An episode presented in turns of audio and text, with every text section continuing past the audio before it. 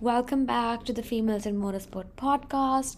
This is your host Manvi, and today we're going to be talking about my experience at the Formula E race in Portland last weekend. Oh my god, it was honestly so much more than I even expected. I had just the most amazing time. I was in the paddock as media this weekend, which meant that I had access to the back of the garages, obviously the media center, and the paddock itself, where you can literally just see all the drivers just hanging around all the time. You see all the team principals, engineers, everyone all the time. And this was a very surreal experience for me. I feel like I say this a lot on this podcast, but it's true. I feel like I've been getting these really amazing opportunities lately through Females in Motorsport, which has just been the experience of a lifetime. Like I can't even believe I was in the paddock and like getting to meet all these teams and do all these brand collaborations and all these things that I was literally dreaming about just six months ago. So it's really been um, a whirlwind to say the least. But let's start at the beginning. So I reached Portland on Friday in the morning and I headed to the track around like noon. So Thursday is basically like the like media day but like it's pretty like unofficial media day i would say especially if you're comparing to f1 like in f1 there's obviously press conferences and the media pen and all those things. But on thursday in formula e the teams really do their own media. Like if they have any collaborations like we had with a couple of teams we filmed some content with jaguar TS, tcs racing as well as maserati msg racing and mahindra racing so this is the day that they all chose to have me in their garage and film content because this is kind of like their unofficial media day. They also film content with their drivers for their own social channels for the formula e social channels.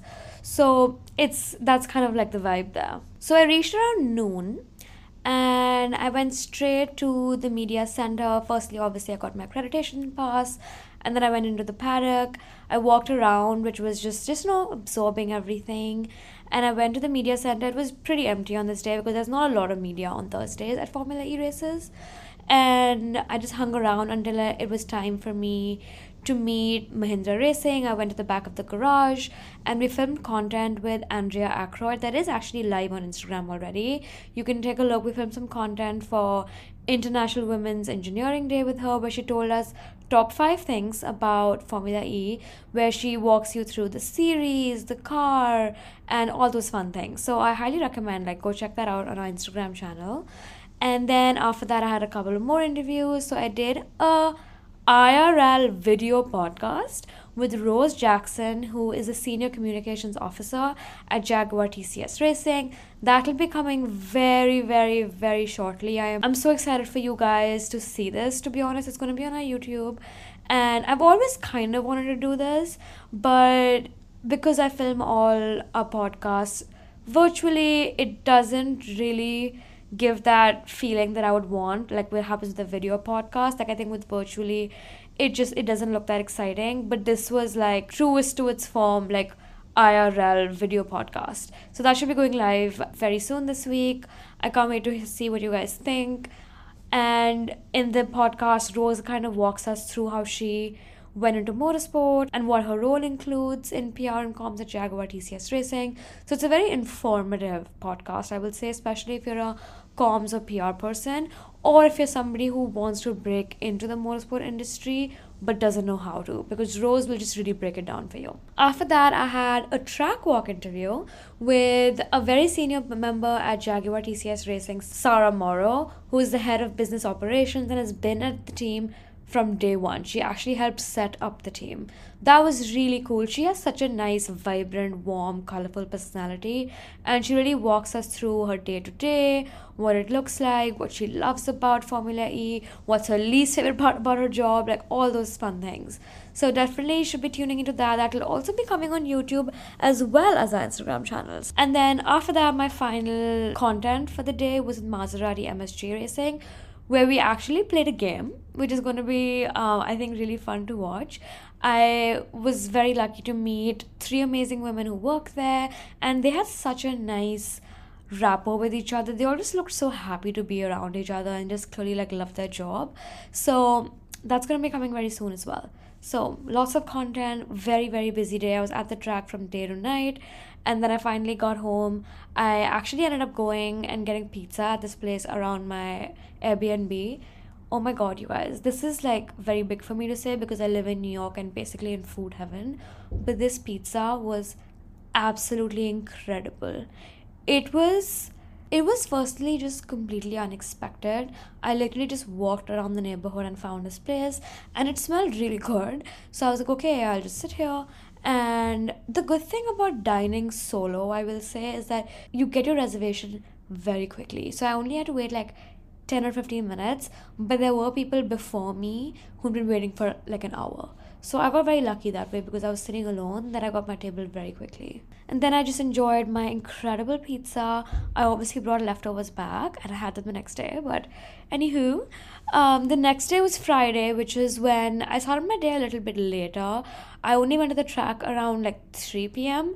because the only session that happened on Friday was FP1. So usually Formula E actually has both FP1, FP2, quali and race day on the same day. But for Portland, FP1 was on Friday. So I went a little bit earlier, I actually had a couple of meetings. I met an actual steward, which was wild. Like she was firstly so nice and welcoming. She was telling me all about her experience and what she does and like what other races she's been a steward on. So that was really cool. And we will be doing an interview with her on the podcast very soon as well. And then I also met with some of the amazing creators who were there. So Michaela from She Loves F1, who's an absolute doll. Toni Cowan-Brown, F1 Caroline, Lissy. There was a bunch of amazing people who were present, which is just so nice because I love to see how Formula E is actually working so directly with creators. They actually have an influencer team, which I think is so interesting that Formula One, for example, Formula One, for example, does not have an influencer team. I know that for a fact. And if an influencer wants to work with Formula One, they usually work directly through the teams or through sponsors. And I feel like F1 is really missing out on an opportunity here because the creator economy in motorsport is going to start booming very, very quickly. I always tell people that motorsport creators are where fashion and beauty creators were 10 years ago when at the time it was so early on that it was hard to get paid it was hard to get like sponsorships and you know you were just doing things for free just to get the exposure but that's going to change very very quickly and F1 really needs to be capitalizing on this, in my opinion. So, anyway, Formula E had invited a bunch of creators who created really good um, content uh, that you can check out on Instagram and really helped hype up the weekend as it should. And that was really cool because I got to hang out with them and and then the influencer lead actually invited me to watch FP1 with them. It was in like a raised platform outdoor hospitality suite kind of thing, which was kind of nice. The cars were like literally right in front of us, and um, there was a huge screen in front so you could actually keep track of everything. The commentary was very very audible as well. So totally loved that. And then after that there was an event that was hosted by southwire which is the title sponsor of the portland e-prix uh, southwire and formula e kind of go way back i believe. So the meeting or the event rather was all about that relationship and why it makes sense and there were a lot of um, investors i believe uh, present as well. So you could tell that it was really more of like a sell-in, which was interesting to witness. And yeah, that was Friday. Next day was Saturday, which I knew was going to be a very long day. So the morning was FP2. I literally can't believe I'm about to say this, but I was in a team garage for FP2. Literally, not a drill. I was in a team garage in FP2 with Mahindra Racing the girls at Mahindra, firstly, so nice, so welcoming. They are just the friendliest, friendliest bunch. And I was able to be in the VIP box to watch FP2 with them. And that was just like an experience I genuinely thought I would never get. Because, you know, you only see VIPs or celebrities get this, and you only see it on social media. And the fact that I was there, I'm still actually not over it and i actually had um, the radio as well like i had headphones and i could listen to a driver radio. And i actually had lucas di grassi's radio which was interesting. And then after the session ended i ended up going back to the media center. So the media center is actually very well set up. If you do want to watch the races there's two screens. I mean, there's pairs of screens everywhere, and the pair of screens includes like one screen that has all the data, and then one screen that has the actual race going on. So it's very very comfortable to watch all the sessions from there. So that's what I watched, watched Quali from, and Quali was a very new format for me, obviously because I'm very used to the F1 format. And I really thought it would be longer than it was, but it was not that long. It was it was interesting. It was kind of like a knockout, just like F1, but it was a very different format because there were duels involved. That sounds very like ancient medieval, but you know what I mean. Um, so that was really interesting. And Jake Dennis ended up getting um, a pole position, which actually gave him three points, and that put him back in the leaderboard as number one in the standings. Isn't that wild that quali can literally change? the leaderboard. And honestly, I don't hate that. After this, I actually ended up just like going to the pit lane. So they had sectioned off the back of the garages, like a little bit of a, uh, like a kind of like a pit walk where you could just kind of see all the garages and you could see the engineers working on the cars and you can just like stop in and say hi. So that was kind of nice. It was just like very open very welcoming environment. And then i also had some meetings. I met two incredible women who work at Formula E. One is a sustainability director there and has been there from the beginning, and the other person is the wait for it chief media officer at Formula E, who also happens to be from the same hometown that I am from, Delhi. So we were literally just chatting for like 40 minutes about being from Delhi. I honestly love meeting South Asians in this space because well, first of all, there are fewer women in the space, right? And then there's even fewer South Asian women. And when you meet someone who's from the same hometown, that experience, that relatability is just unparalleled. You know, the way you can talk to someone like that, the way you can talk to someone who, um, you know, has grown up in the same city as you, is familiar with the same schooling, um, you know, has had very similar family experiences, cultural experiences and I don't really get to experience that in the world of motorsport. So it was really nice to actually have a sit down with her because we were just like chit chatting, laughing, just talking away, and I absolutely loved that. I'm actually going to have her on the podcast soon as well, hopefully. So you guys will get a glimpse of this, which I'm really excited about. After these meetings, I ended up going back to the media center to watch the race. Oh my god, the racing is so close in Formula E. We literally had our hearts in our throat the entire time. Like every lap, there was a change. There's a new car in number one position. And I'm kidding you not, there were 400 plus overtakes. That is absolutely crazy to me. Like, the usual Formula E, like number of overtakes is around like 120, 150. This had 400. And now, if you compare to F1, like your mind really boggles because that's not what you experience watching F1. So that was a very new experience for me, and I loved it. I loved that truly anything can change over a dime. There's also a strategic element with attack mode that you're only given a few minutes per race for attack mode, which is basically like you get a little bit of extra speed. You can kind of compare it to DRS. So, just for a simple understanding, but you have to be strategic. You can't just you know, like how in F1 you just have DRS, that kind of makes DRS trains very common and kind of kills the race, in my opinion.